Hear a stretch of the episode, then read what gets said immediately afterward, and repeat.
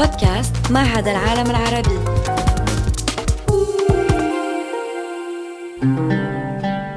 أهلا وسهلا بكم. تستمعون إلى بودكاست من إعداد عبد النور بيدار. سنتحدث عن أركان الإسلام وبعدها الرمزي. نتمنى لكم حسن الاستماع. أهلا وسهلا بكم. سنتحدث في هذا البودكاست عن الصلاة، ثاني أركان الإسلام. الصلاة هي ثاني أركان الحياة الروحانية في الإسلام، فما هي معانيها؟ بادئ ذي بدء، الصلاة هي أحد أنواع الذكر، أي أنها عبادة تهدف إلى تذكر الله، وبأداء الصلاة نستعيد الذاكرة، فنتذكر أن لا إله إلا الله كما تقول الشهادة، والحقيقة الواحدة واللا محدودة. فمثل الشهادة أولى أركان الإسلام والأركان الثلاثة الأخرى، أي الزكاة والصوم والحج، تكون الصلاة عبادة لتذكر الحقيقة، واجتهادا يفتح القلب على مقام التوحيد، أي وحدة الحقيقة الإلهية. ويربط القرآن بشكل صريح بين الصلاة والذكر، وبين الصلاة كوسيلة وذكر الله كغاية، إذ تقول الآية الرابعة عشر من سورة طه: إنني أنا الله لا إله إلا أنا فاعبدني وأقم الصلاة لذكري. وللتذكير بالله لكل ركن من أركان الإسلام عبقريته وطريقته الخاصة، كما أن لكل ركن طاقته التي تنتقل إلينا لبلوغ هذا الذكر. وقد جاء في القرآن: لا إكراه في الدين، إذ يتمتع كل مسلم بحرية تجيز له أن يختار بنفسه ولنفسه طريقة عبادته من جهة، وأي ركن أو أكثر من أركان الإسلام سيساعده في الاجتهاد لذكر الله من جهة ثانية. ولا يحق لأي شخص أن يختار نيابة عنه، ولا أن يفرض عليه عبادة ما حتى وإن كانت مفروضة في الإسلام، فلا يمكن للقرار إلا أن يكون من إلهام وعي المؤمن ومسؤوليته. وفي حقيقة الأمر، ماذا يختار من اختار الصلاة؟ إنه يختار عبادة تقام مواجهة، فمن يصلي مستقبلا الكعبة إنما يقف أمام الإلهي، وفي مواجهة الله الواحد الأحد والأنا الحقيقي الذي يخترق ذاتنا الصغيرة مثلما يعبر النور قوة في جدار غرفة مظلمة وينيرها. والمؤمن هو المصلي، والله هو المصلى عليه، ولكن الله ليس مصلى عليه فحسب، بل هو مصل أيضا كما يخبرنا القرآن، إذ تقول الآية الثالثة والأربعون من سورة الأحزاب: هو الذي يصلي عليكم وملائكته ليخرجكم من الظلمات إلى النور وكان بالمؤمنين رحيما. وفي شرح لما ألهم به ابن عربي يقول الفيلسوف والمستشرق الفرنسي هنري كوربان: إن صلاة العبد هي في الوقت ذاته صلاة ربه، أي أنها صلاة الخالق والمخلوق في الوقت نفسه. وهكذا تكون صلاة العبد، وهي نداء في الأصل، إجابة لصلاة الله عليه، واستعدادا لتلقي الرحمة التي تنزل عليه. وفي السياق نفسه يضيف هنري كوربان: إن صلاة العبد هي في الوقت ذاته صلاة ربه، أي صلاة الخالق المخلوق. وهذا لأن المواجهة الكائنة في الصلاة تنفتح على طريق ذي اتجاهين، ويشبه هذا الطريق سلما ينزل الله ليصل إلينا، أما نحن فنصعد الدرجات إليه. وتتوافق كل حركة من حركات الصلاة الأربعة مع درجات السلم، وهذا في صلاة الإنسان الصاعدة وصلاة الله النازلة على السواء. والآن لنتمعن في حركات أو وضعيات الصلاة الأربعة في الإسلام: القيام والركوع والسجود فالجلسة، والأخيرة هي تمام الصلاة على المستوى الحركي والرمزي والتلقيني. وليست المراحل الأربعة المذكورة إلا مراحل رحلة إلى الله، كما أنها تروي لنا قصة المواجهة الفريدة بين الإنسان والله المؤدية إلى لقائهما واتحادهما في نهاية المطاف. هي أربع خطوات وأربع حركات مختلفة تكفل الخروج من الزمان والمكان ومن ثم العودة إليهما، العودة إلى هذا العالم، أي معاودة نزول السلم الذي صعدنا درجاته. ولكن في هذه المرة يستنير القلب والبصر برؤية أنه لا إله إلا الله فعلا، أي ما من شيء، أي أن لا شيء ولا حقيقة أخرى إلا حقيقة الله الواحدة اللامحدودة. لنتمهل هنا قليلا ولنتمعن في كل من حركات الصلاة إلى أن تكشف لنا كل حركة عن مكنوناتها. يبدأ كل شيء من القيام الذي يرمز إلى خط عمودي يرمز بدوره إلى شعاع النور الإلهي النازل إلينا، وفي الوقت نفسه يرمز هذا الخط في الاتجاه المعاكس إلى اجتهادنا للصعود إلى الله والاتحاد معه. وحركة المصلي أثناء القيام تشبه الشجرة، فكأن الرحمة تنزل جذعها الذي يستجمع العبد فيه كل قواه. وهكذا إذن ينبرم الرابط ويتحد البشري والإلهي في هذا الجذع حيث تجتمع الرحمة وطلبها. وبمجرد القيام فيما يعد حركة الصلاة الأولى يحضر الله ونشعر بوجوده فعلا. يا من يرى مد البعوض جناحها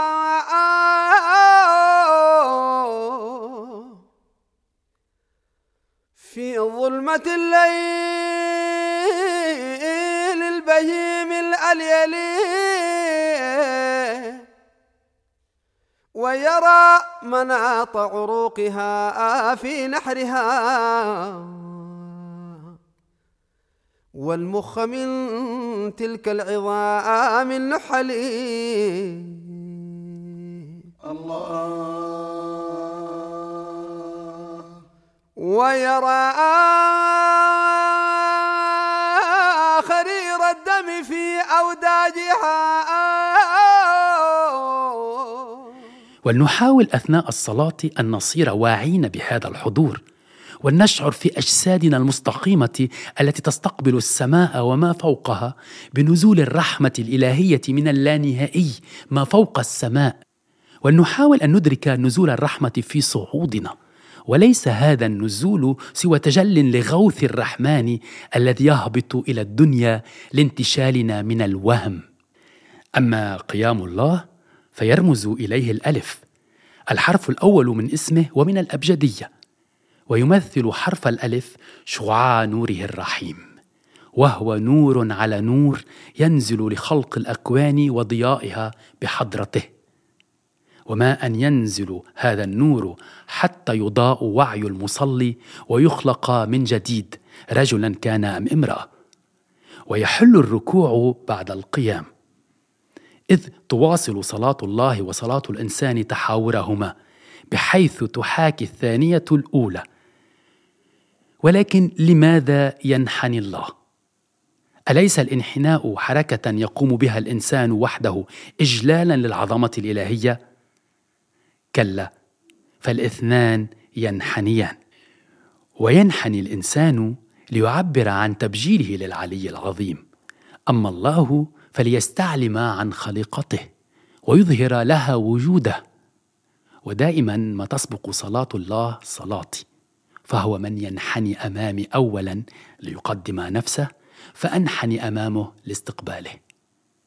ينحني الله ويقترب إذن من الإنسان ليظهر له اهتمامه ولطفه وعنايته وغوثه.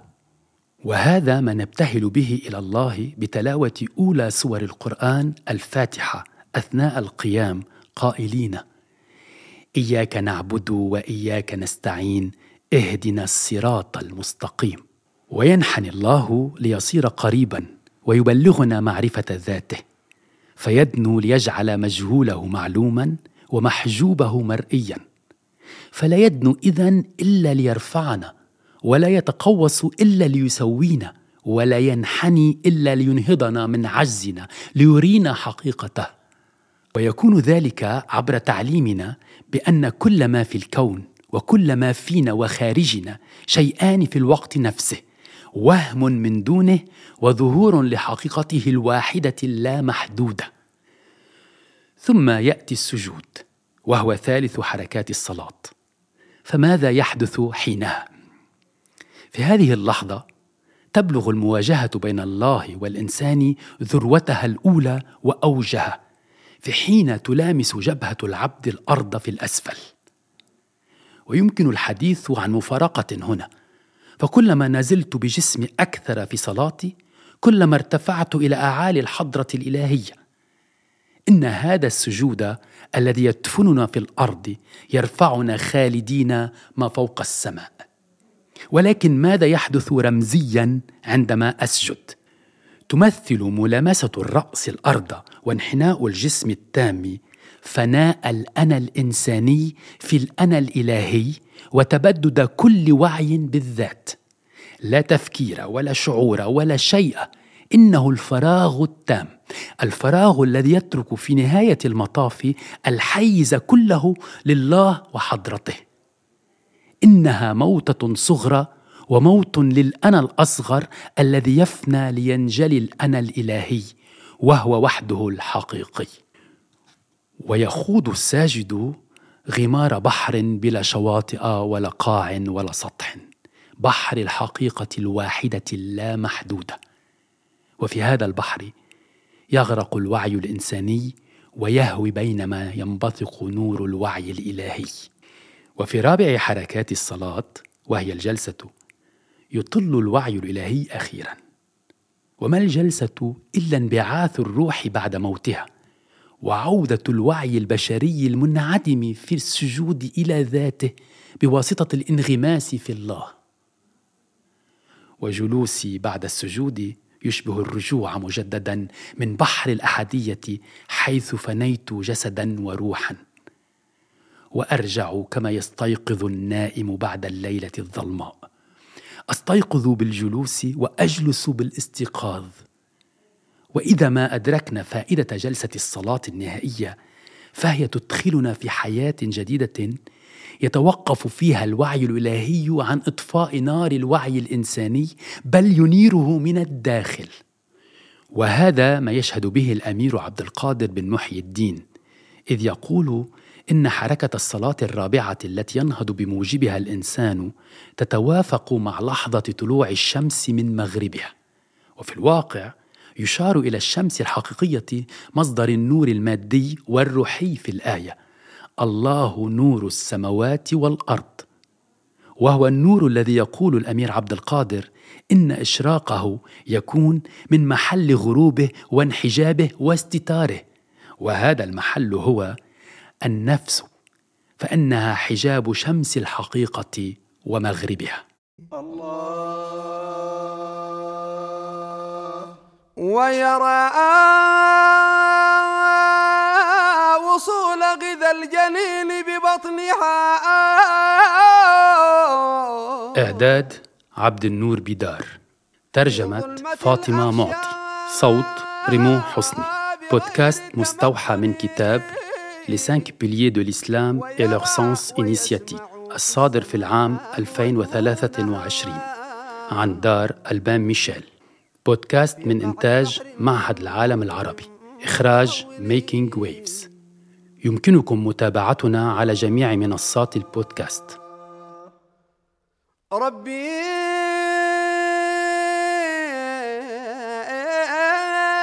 سألتك بالرسول محمد وبما تلاه من الكتاب المنزل، أمن علي بتوبة تمحو بها ما كان مني في الزمان الأول. الله ربي سألتك بالحبيب محمد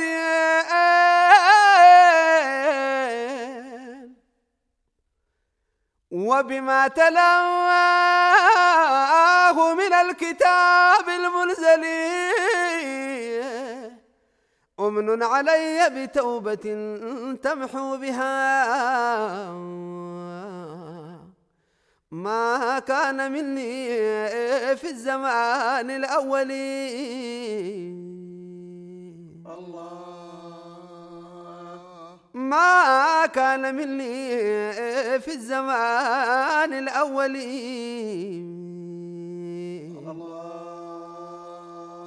ما كان مني في الزمان الأول. الله الله صلى الله عليه.